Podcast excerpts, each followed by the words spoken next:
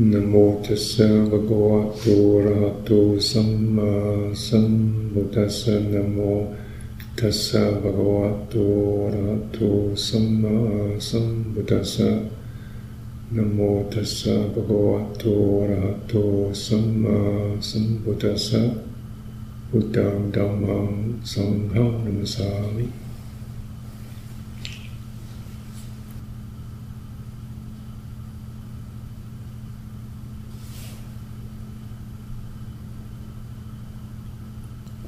So training in body and training in mind. And training in body, embodiment is uh, uh, to get the sense of direct and felt quality of what is experienced, direct and the felt. Uh, so even non-verbal.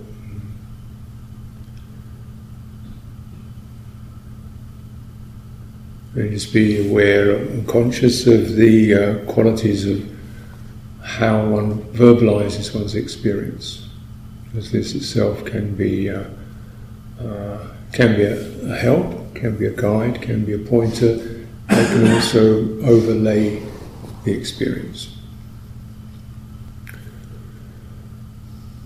So, what is directly felt in body, the training of that is to get it uh, direct because in the overlays of experience begins the process of uh, proliferation, diversification, historicization, identification, uh, adding a, a, a, historical and uh, uh personal uh, layers to experience that uh, obstruct the release of that experience, the, the freedom, the release of that experience in the here and now.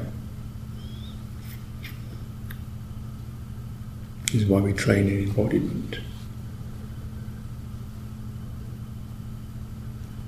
So we might experience something, feel this is uh, uh, experience a quality, we feel this is uh, feeling angry or upset, uh, and then I'm you know, why I'm angry and upset, feeling angry and upset, feeling a sense, feeling an energy, feeling a sensation First level of verbalization I am angry and upset. I have a problem.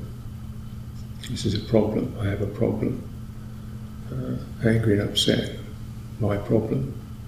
I am a person who gets angry and upset. Uh, I do this quite a bit, getting angry and upset about then what they did at the office and so and so and, and story, and then how am I going to deal with that person next time I see them, Perhaps I should really tell, speak my mind and try and prepare a strategy to meet them when I get off retreat, so I'll handle it a bit more carefully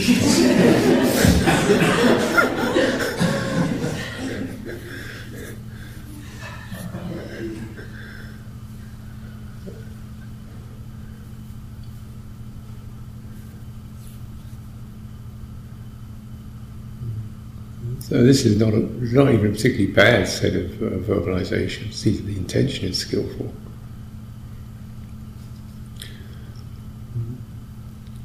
But have we really released? Have we actually taken out the thought of, of, of the experience? No.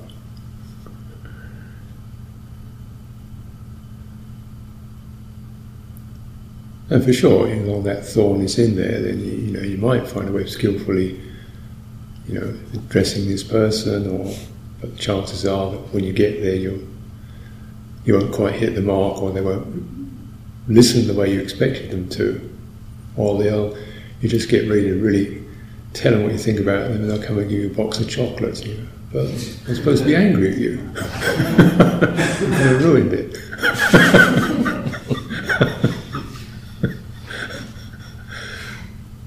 this whole thing worked out how I was going to deal with you.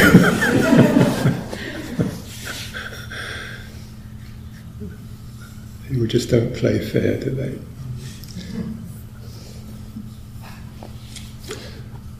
And yeah, then of course, you know, that, that thorn is there, then the, the, the next time that gets triggered will be another something else that does it.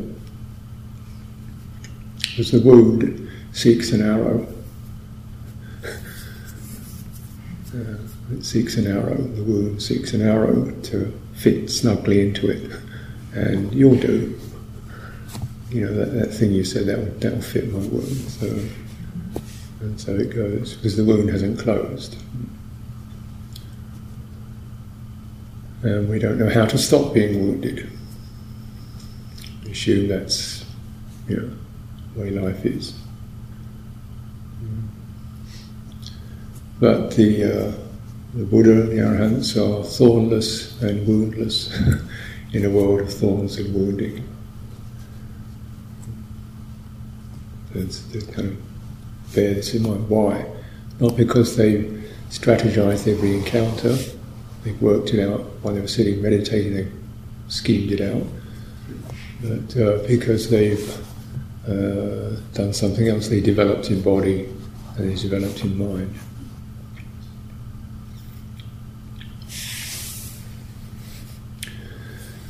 So development in to direct. So we're, we're actually are entering uh, more directly the place of the wound and the thorn, or the wound and the arrow, or whatever you want to call it. Mm-hmm. The impact, impressions, you know, and the activations that occur around that, the agitation, the distress that occurs around that, the excitement, the passion that occurs around that the activations of sankhara that arise, and when it's more directly sensed, there's no real history isn't right there. History, yeah, yeah, there are historical events that fit that, and may indeed have established that. But how do we get clear of the past? If it is past, why is it here? Because the wound hasn't uh, closed. So every time that wound is touched, then a little bit of the past seems to uh, arise. And that's a good indication when that occurs. Then we know, oh, now we're onto something that's got some, some uh, acquisition to it. It's an acquisition, it's something that's been patterned in. Even the person has now passed or gone away or not here that patterning is there. That's called, that's the sankhara, It's a pattern program, an activation program. Yeah, so push this button, this series of responses will occur. That's an activation program or a sankhara. And every time it runs, it uh, re energizes that uh, message. That's why it can seem so perpetual. I always have this because it, it reactivates uh, and that, that run of energy rushes through the embodied mind and feels like me, feels like me because it's familiar.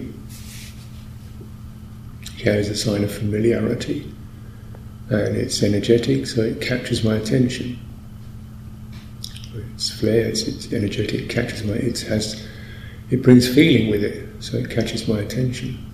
It stirs up my mind, it catches attention. So that which becomes the centre of one's attention and familiar, well, that's me, that's myself. And, and to a certain extent, that's true. But uh, you realise there be quite a few selves. You know, there's your happy self, your affectionate self, your uh, warm hearted self, your sorry self, your apology frightened self, your miserable self, your courageous self. There's quite a lot of them because they're all, well, they're impermanent, as they say. They're not self, they're programs or activations, some skillful, some beautiful, some to be treasured, some to be welcomed, some definitely distressed, causing suffering and pain. Sankhara. Sabbe Sankhara Anicca. All sankharas are Anicca. Nicca, absolute, permanent, anicca, relative, changeable. It's a relative self.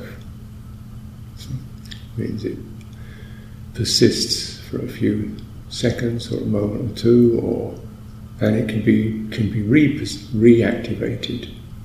So in the way that program is an embedded program. Familiarity, the embeddedness of it becomes an acquisition. And as one meditates, then you know, we tend to come into this territory of the acquisitions because suddenly you know, the here and now landscape is pretty undramatic, just sitting, walking, silence. We kind of clean the desktop, as it were. So what comes in is the stuff in the bottom drawer, and that's why it, this very simple practice can seem sometimes so overwhelming and intense, because the material comes out of the bottom drawer that hasn't been cleared with these acquisitions, uh, and they have their intensities to them.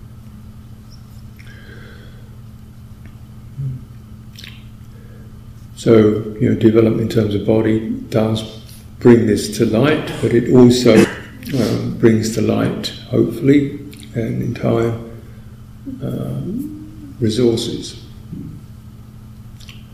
First resource, a sense of presence uh, and uh, direct presence in the here and now. Not just an idea or theory, uh, a, real a kind of felt quality, gravity, ground, safe, you know, steadied, somewhere in there. There's that. Mm. And when I say in there, uh, remember I'm using as the basis is the what we would normally call immaterial or subtle material experience. And really, this um, you know, though conventionally speaking, we tend to designate things as material, such as metal and rock, immaterial thought, emotion. Really, in, in truth, there, there's gradations, uh, and uh, you know, as we acknowledge in, in, in um, contemporary science, materiality has been dismissed. Everything is just energy shifting in different configurations with different speeds, and uh, just in a you know quantum universe of energies shifting around. But still, on a, on a ordinary day level, we talk about you know material things and immaterial things or immaterial qualities. But in terms of Dhamma, it's also the same. There's no real final you know material, immaterial. There's designations, but actually they are just gradations of qualia, of dhammas, characteristics, with different degrees of intensity and uh, familiarity and uh, impression that give rise to the sense of materiality. But of course, you know, sometimes your thoughts are like rocks, uh, and your uh, sorrows are like floods, like water. When we come to so, contemplating the body, as we saw this realm of the elements, they, that crosses the material, immaterial. They're both figurative and they're literal. You know, clearly, the, uh, the body is not what we'd normally call earth, but it has this substantiality quality to its, to its uh, experience. Even though it's just it's still energetic in that the different qualities of that, and they change and flow. Sometimes the body directly felt feels very solid, sometimes it feels very liquid or even airy, yeah, as direct experience. And so we're looking at subjective experience. So when I say in the body, I mean in this realm of the subjective qualia uh, of what we experience as body. So within that experience of degrees of substantiality, degrees of caloricity, fluidity, and so forth. Within that, And really within that, not in some kind of place behind your sternum or somewhere like that, although you may sense it there. It doesn't matter where you, where you sense it because it's the quality of ground. Which is where the, the movements are lesser or relax or stabilize, the pressure eases, it becomes cool or mildly warm, you know, whatever because these are just def- ways of recognizing it's somewhere, but essentially the quality of safe is there. Safe, steady, and something where other things can relax or rest or don't uh, disturb it.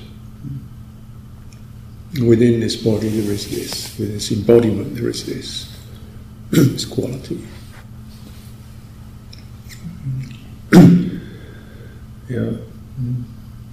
Maybe this is what's called the deathless property or the element. Another element.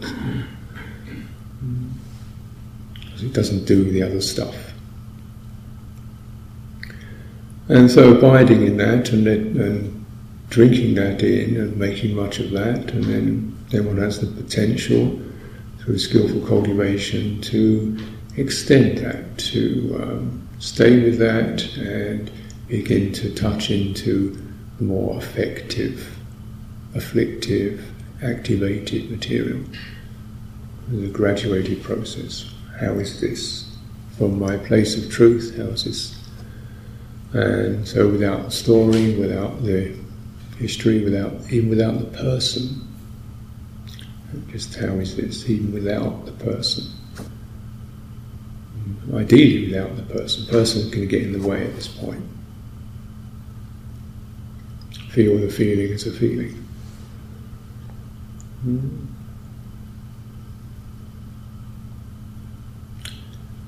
And relate to the feeling in that grounded way, like how is this? And even in a compassionate way.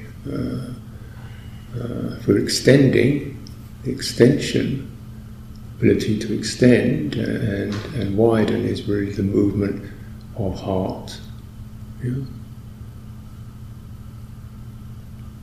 So it's not a pushing out, it's an extension of heart. When we say, may I be, or may there be, or may you be, what those words is we open and widen to include, don't we? May you be well. If you really get that, something in you opens up to May that which is other than me, other than this, may that also be in my sphere of concern, and whatever good and happiness is here, may that extend that way. That's heart. That's what hearts do when they're when they're on, when they're in touch with the ground. That's their nature is to extend because that's what they do.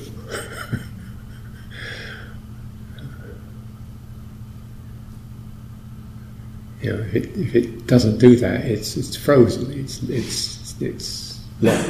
It's uh, frightened, or it's somehow afflicted. Heart's nature is to to extend because they're, they're resonant, empathic uh, uh, quality.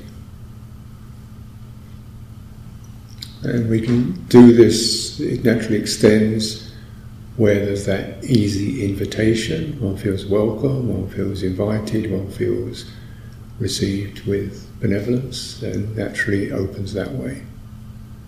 Yeah. And now we're just working with that. Can this open towards that which is painful? This is the quality of compassion. So you see something that is miserable, dejected, hurt, broken living creature. And, you know, you can, what do you do from your place of ground? What happens naturally? A sense of, oh, oh dear. And you want to be with it. Or something wants to be with it. Now, it could be the case the heart is so shocked and overwhelmed it closes. If the heart is stronger, more rich, more endowed, more grounded, more stabilized, it tends to open towards that which is suffering with a sense of, I just want to be part of this, I want to wrap around this, I want to be with this.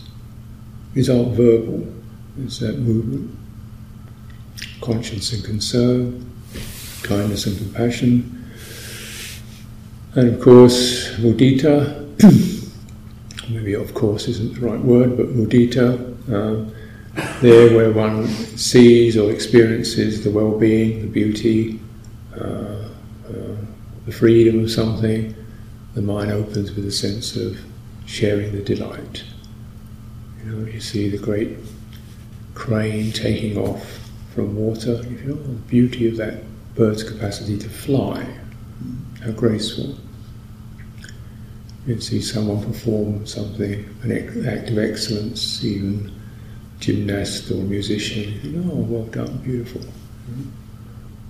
You, know, you enjoy it, don't you? And similarly, when one experiences other people's goodness, you think, oh, that's beautiful. It was lovely what she did and said. You can do, you can do that when it's grounded in this place. And when it's contracted, it tends to be, well, how come he's so good and I'm not? how come she gets all the plaudits and nobody notices me? Then it's, it's not grounded, it's, it's gone into a me form which separates us. There's only one me. uh, yeah.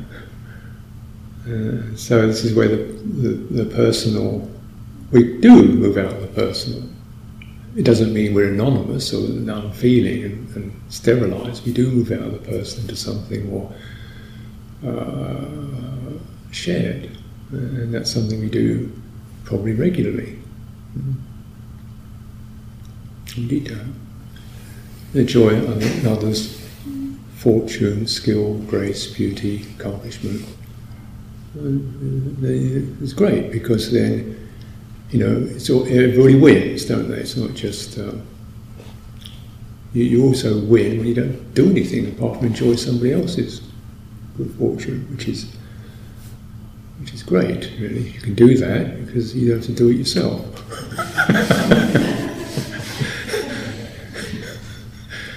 you don't have to be the, brilliant chess player or the uh, whatever. Good, so, then there's this lovely sense in which rather the jealousy or the despond about not being good enough, you can tune in, you can raise to that level, then uh, then there's a sense of, of uh, well-being. And now this is they're naturally beginning to cultivate that in this domain, which we take as myself, this body, this personal direct domain of here, which very much seems to be myself, and that's its direct, but it's also this is its drawback. And, you know, one can get very self-obsessed in, in meditation because everything that's there, in a way, is that's its problem. It is me, or it's marked as me, yeah. and that's certainly catches the attention, but it's also part of the of the, of the, of the that which has to be unravelled. Clearly we're not going around saying it's me all the time, but the, what, where does the me experience come from? Well, the familiarity, yeah, form, familiarity of appearance, the familiarity of external appearance, the familiarity of, of mental states, which can conjure up historical, personal stuff.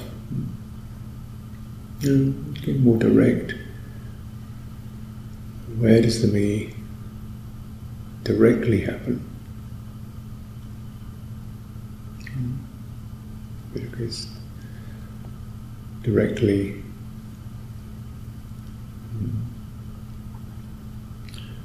and it's uh, explained in one of the suttas when there's contact contact feeling. When there is contact, uh, one feels So it starts to come in as the object or that which feeling lands on. Feeling lands on me. That's where it starts. It lands on me. And perception, I, I am moved by that. I recognize that. And then activation, I feel, I, know, so perception, I feel affected by that. Activation, I'm getting annoyed. I'm getting irritated. So it starts off as just I am the object that things land upon, and then uh, I take a little more dimension. I, you know, I start to def- get defined by being landed on by a feeling, and then activation occurs. I'm getting excited, upset, confused, and then it starts. You know, the script runs out. So, now, just to, so this is the development in mind. Is development in mind is to use the, the capacity to uh,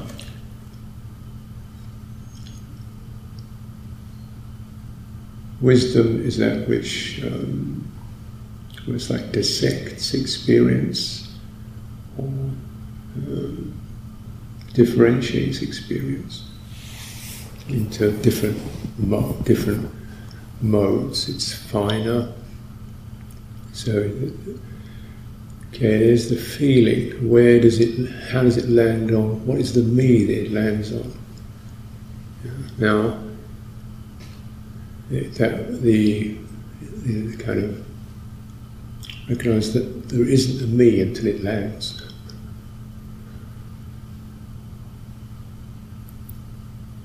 Now, because we're always feeling something, there seems to be a background me because something is being felt. And if you look at the particular quality of, so just take this because you can't really start with a blank slate, but say, you know, sitting and then there's, say, say just a, something like a physical pain occurs. And then the me that lands on is what? The hurt, the shock, the withdrawing, the challenged. There's yeah. So, but the challenged me arises in conjunction or momentarily after the pain. So the me is the result of feeling rather than the agent who's sitting there, you know, and then suddenly a feeling lands on her. So the specific me that, that's there is the result of contact result of contact, not a preceding agent or a preceding entity. The specific me that arises is the result of contact.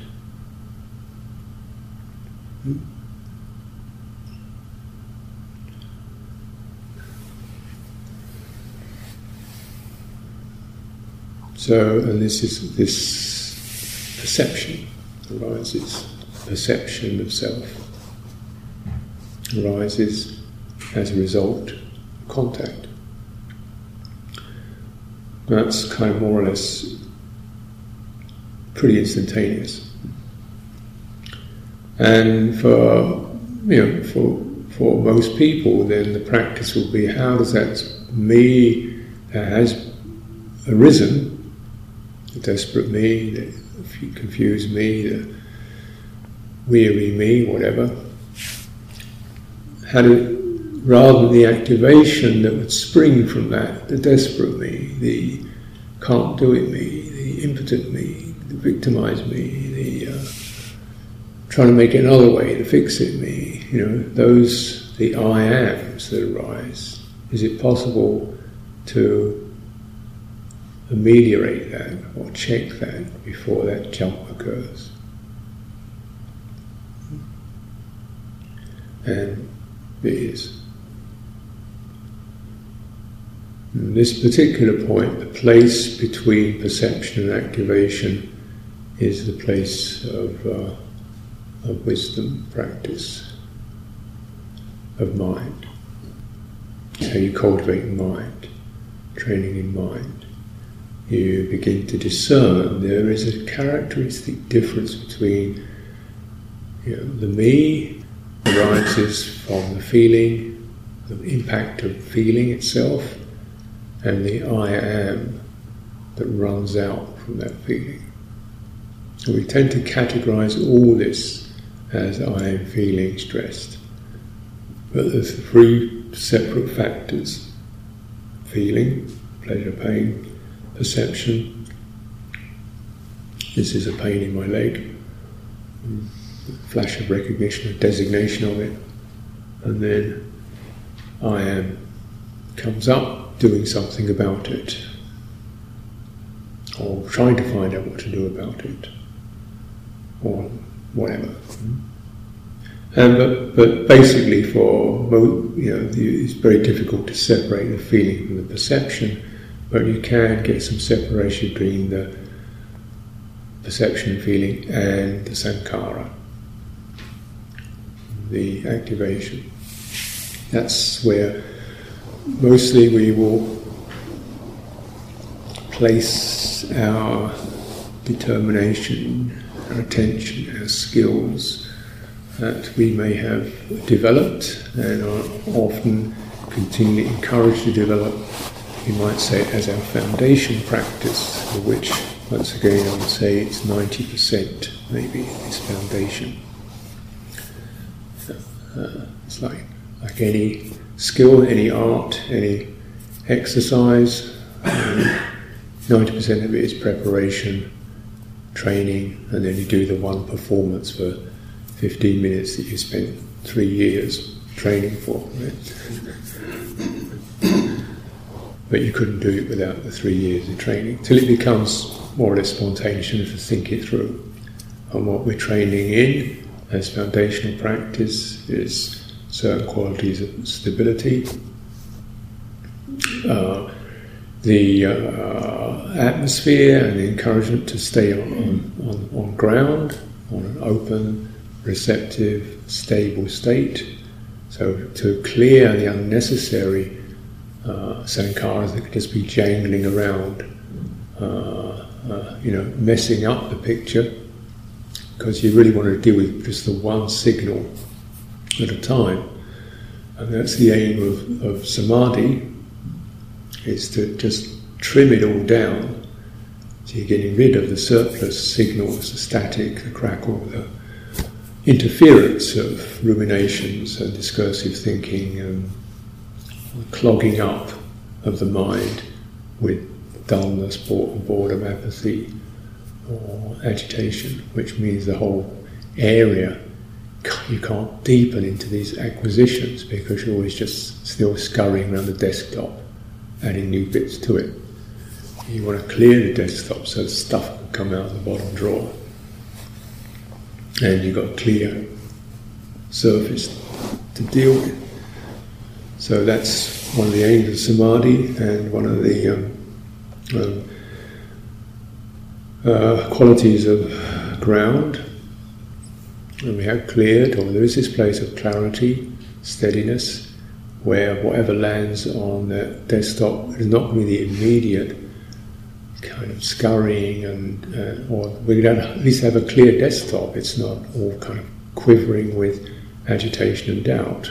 It's, it's relatively steady, and then you know the place where stuff touches you.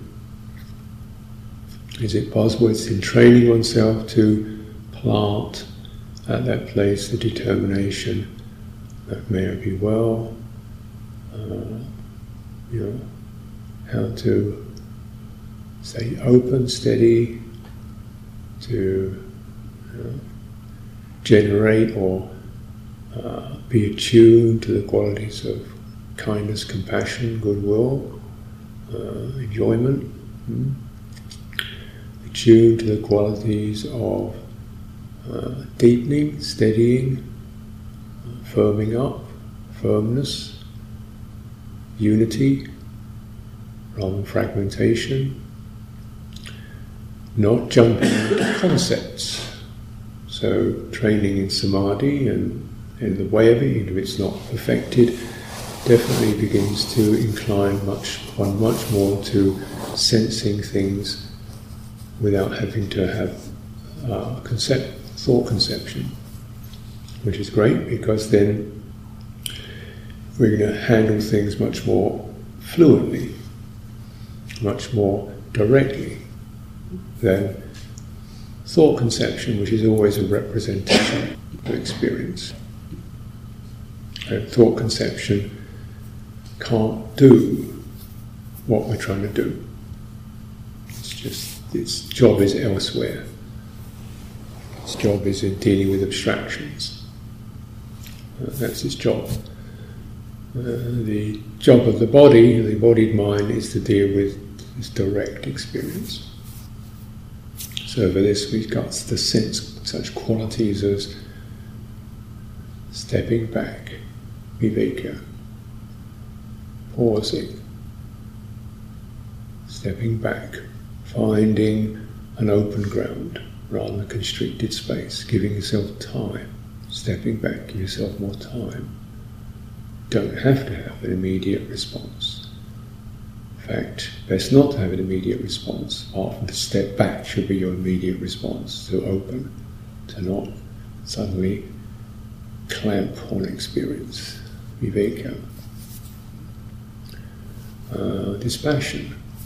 We're not aiming to uh, get to a result, make things go away, find an answer. We're just make, trying to look at, uh, maintain emotional coolness and uh, certain what dispassion means.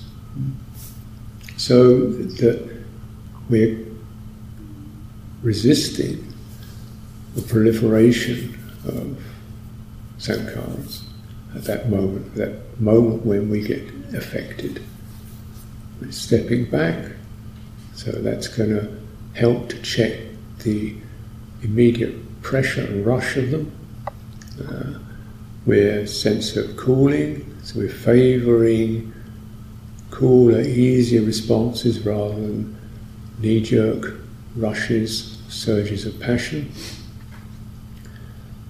Uh, so we're favouring or, or allowing or creating the ground for, for wise responses.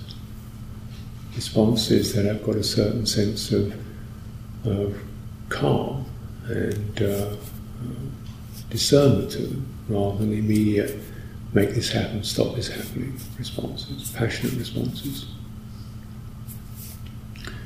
Mm. And so if we cultivate like this, yeah, and then you begin to sense actually this itself is already pretty pretty good. Just if I can learn to receive my pain, my distress, my discomfort, my angst, whatever it is, and instead of going to that anguishing and lamenting and tangling and proliferation and tightening up, I could just even sort of maintain a reasonable degree of equilibrium. Uh, that's just it's like that. I don't know what it is. I don't know what to do with it. I don't know how I should be or shouldn't be. That's okay. It's like that. Something stops. Cessation. What stops is the I am stops, or an aspect of the I am stops. The besieged, desperate person stops being created. Mm-hmm. So this is an example of what's meant by cessation of sankhara. A certain sankhara, you know, we begin to recognize some of these sankharas, you know, it is relative. There is some choice over it. It is of the nature to change. Hmm. And then if there isn't that, I am this and I act in this way, then what begins to uh, occur is there's gradually a lessening of the intensity of the affliction because I don't get quite so rattled by it anymore. And I also I don't do the kind of distraction things that I used to do before. I don't do the self judgment I used to do before. I don't do the self criticism, it's all my fault, that I used to do before. I don't do the self disparagement of what a basket case I am anymore. Uh, that's a relief. Bit of pain. yeah, but so everybody gets this. Uh, at least I'm not doing the, the uh, you know, the imprisonment and self mutilation job that I used to do of myself. that's an accomplishment of some kind. So, you know, you start to, a bit of mudita there, you know. Uh, so, you know, uh, so then less, less of the driving the arrow in to the wound and stirring it around. and making it bleed again.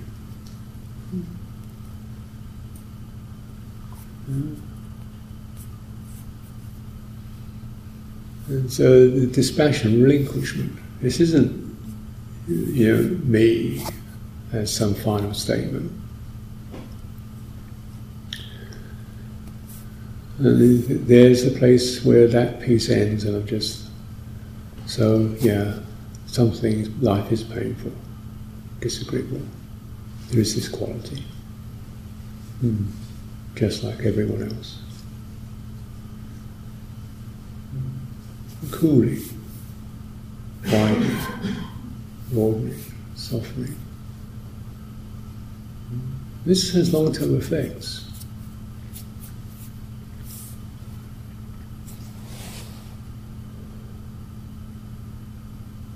Because we're in an intelligent system, we are an intelligent system, and the feedback of there's an effect of that dispassion and relinquishment that's embodied because we're practicing in body and in mind, and the effect of that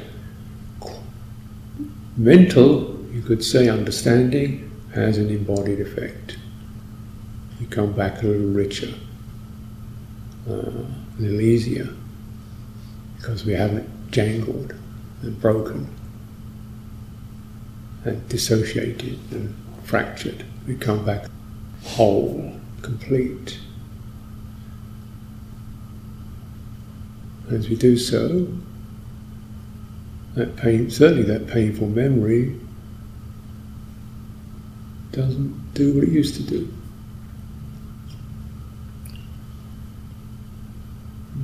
As the whole system as a wholeness can digest that, can swallow, can relieve that.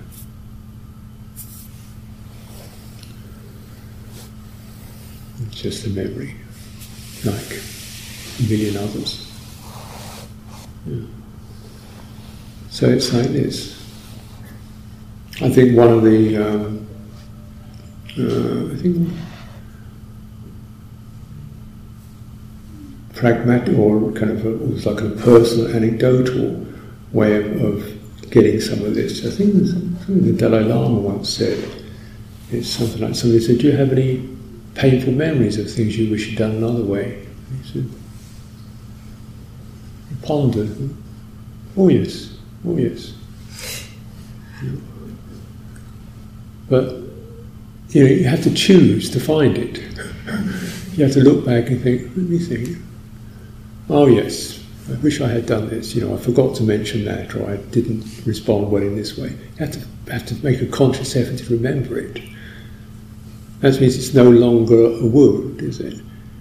Now, you know, that's a difference between that, because we've all done stupid things, surely. Um, but then, you know, the wound is when you're sitting there and crash, crash, crash. It's, you have no choice over. It rushes in on you.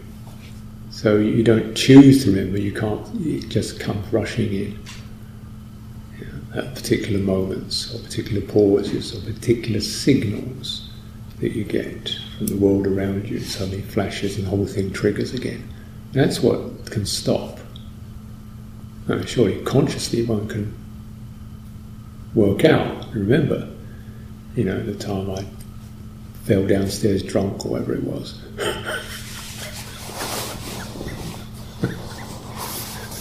you know, whatever you do, you know, crash the car or you know, swore at somebody or something. But it's not like haunting you. That's, that's you know, kind of anecdotal level, that's the kind of thing that can occur. The point that you have to make an effort to remember. and the Buddha said it's rather like um, um, when the mind is made great, when, when the, the, mind is made great, it's like dropping a, uh, a, spoonful of salt into the river, into the Ganges River. Yeah, you could say there's salt in it, but the main thing is big river, don't notice it. You put salt in a, a, a half a cup of water, then you notice it. What's happened? The mind has been made great. The mind has been made great. Is it made great? Through development in body and through development in mind. That's how the mind is made great. Yeah. Same karma, you could say, same historical person. Yeah. You could line up the series of events. The mind is great, doesn't have the affliction. This is possible. Otherwise, the Buddha wouldn't have taught it and exemplified it. Certainly, you know, you look at some of these arahants, and uh, you know, Angulimala, night killed 999 people. You could think he could have a few difficult memories. Did a bit of bit of demerit there, but uh, so it's a great example. Angulimala, I like to put on my shrine. I didn't do anything as bad as that. Or, you know, was it Patachara, the nun, who on one day lost her parents, her husband, and two children, all killed on the same day. And she became an arahant too. And went completely mad with grief over the pain of all that. You know. Uh, and certainly some of those actions, the death her children could she could certainly attribute them to herself a lack of expertise in looking after a young one. So just imagine that. Right? And so yeah, a few painful memories. But when the mind is made great, it's not that that didn't happen. It's not that one can't go there if one wishes to and express regret or atonement or whatever, but it's not the haunting. It hasn't been embedded in you. The arrow dropped out of the wound. Now, know, so when the wound is live, it, remember it seeks an arrow to fill it up because then it, that feels familiar. It's it's weird. It's it's really weird, but that's the way the ignorant mind is. It seeks to confirm itself.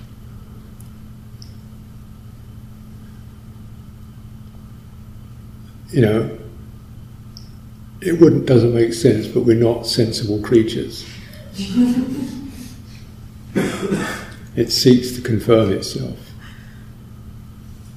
yeah, in its misery, if necessary.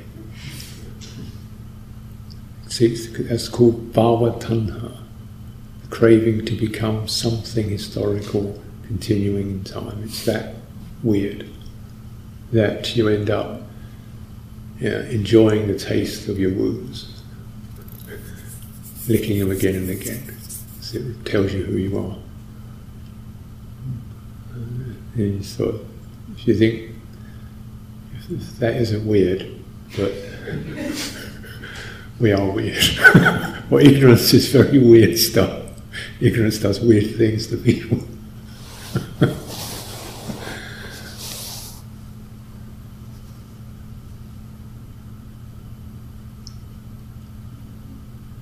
so where you know it begins, you're just just losing the flavour for it. Like I've been there, I've done this enough. It isn't going to get licking it again, isn't really. And then you get down to it and direct in the body, making the body great. So the mind is made great by making this embodiment great. That gives it its, you could say it's the valley for the river to run down.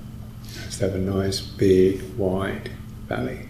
We start to dig and open and widen and soften, widen, and soften, deepen, widen, soften, deepen, get further. And then your mind's going to run down that channel. Otherwise, it's going to go running down every little groove and niche and cranny of sensory world. It's going to run into something. If you don't create this, it will run into something else. And there's plenty of alternative places for it to run into, as you all know. Obsessed with, get fascinated by, distracted. With. Getting into this one, making it big, so the mind, ooh, comfortable, ooh, direct, ooh, always here, ooh, easy. You know? Making it that. So that's your foundation. One of the foundations, just to keep doing that time and time again, 90% of your work. Yeah. 90% of your work on mind is about generating a mind of goodwill, atmosphere of non proliferation in terms of malice, inferred hostility, guilt, regret, sorrowing, beating oneself up, and so forth. And the two will tend to go together. Once you've created a big enough channel, a channel that isn't built upon, you know, the personal history, a channel is built upon the body, then you've got a chance to generate a healthy channel rather than one that's generated through I'm supposed to be like this, they've told me I am like this, which is how we normally dig out channels. You know, no, this has nothing to do with all that. This is just transpersonal. Run down that, and the mind of free from the cramp of goodwill, of ill will, the cramp of personal construction, with all its stressing. Mm flow into that. I mean, this is the river that can dissolve your sorrow, dissolve the wounds. But like if you know, like if you take the image of the wound and you see, you know, by the way the body heals it. Once you create a wound, and you, your body will then immediately start patching it up. It doesn't look very nice. You know, you cut skin, you cut a couple of inches of skin open, it starts to knit, it doesn't look very good at all. Ch- colour changes, gets scabs, it sort of doesn't look very pretty at all. The healing process is not especially pretty, and it hurts, it's sore, and you want to scratch it maybe, so you just leave it be. Keep putting the health in, putting the health in, and gradually that scab will form and then flake off then you can have some nice skin again. That's possible. Remember, we are dealing with living tissue, tissue of mind, tissue of body. It's like that. It doesn't snap back like paint job. You know, just spray it and got to come out nice and shiny and pretty colours. Doesn't happen. It slowly changes. It changes, at least it feels more real and alive, and then it starts to become beautiful and really beautiful. Uh, so this is how, you know, in a world of thorns and wounds, noble ones become thornless, woundless, and abide in beauty.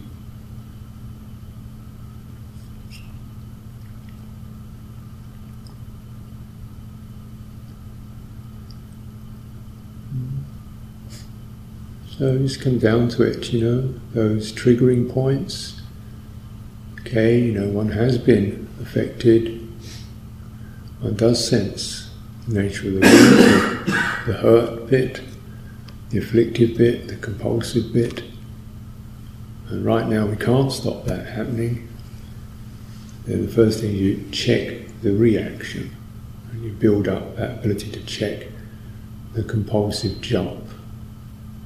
Viveka, stepping back, widening, softening, broadening, deepening into your body, softening your attitude, not changing it, fixing it, getting over it, but more compassionate, gentle, open with that. Mm. Dispassionate, more, oh, it's just like this now, just like this now. No stories, just like this now. Things start to stop. Ceasing of the whirling on I am that can be generated through that. And this will have long term effects. There may be indeed times when you really something clicks and you know that perception drops, that memory drops, that uh, it's gone. You, know, you don't get anything, any interest in that surging of I am. That's what the first thing that goes is the compulsive reaction to it.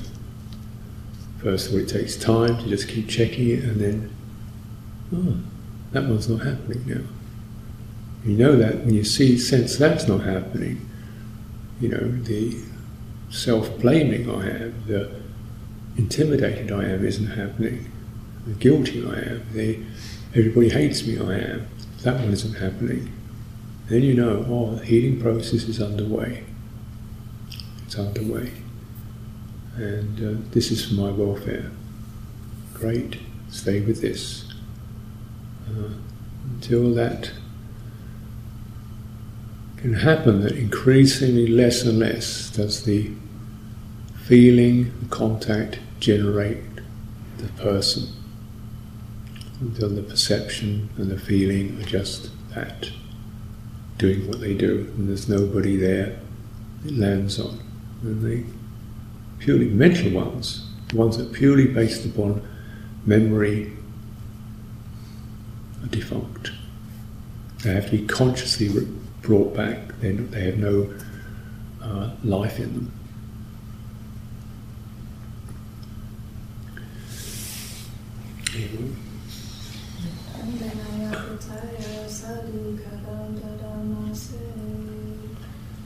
Sadhu, Sadhu.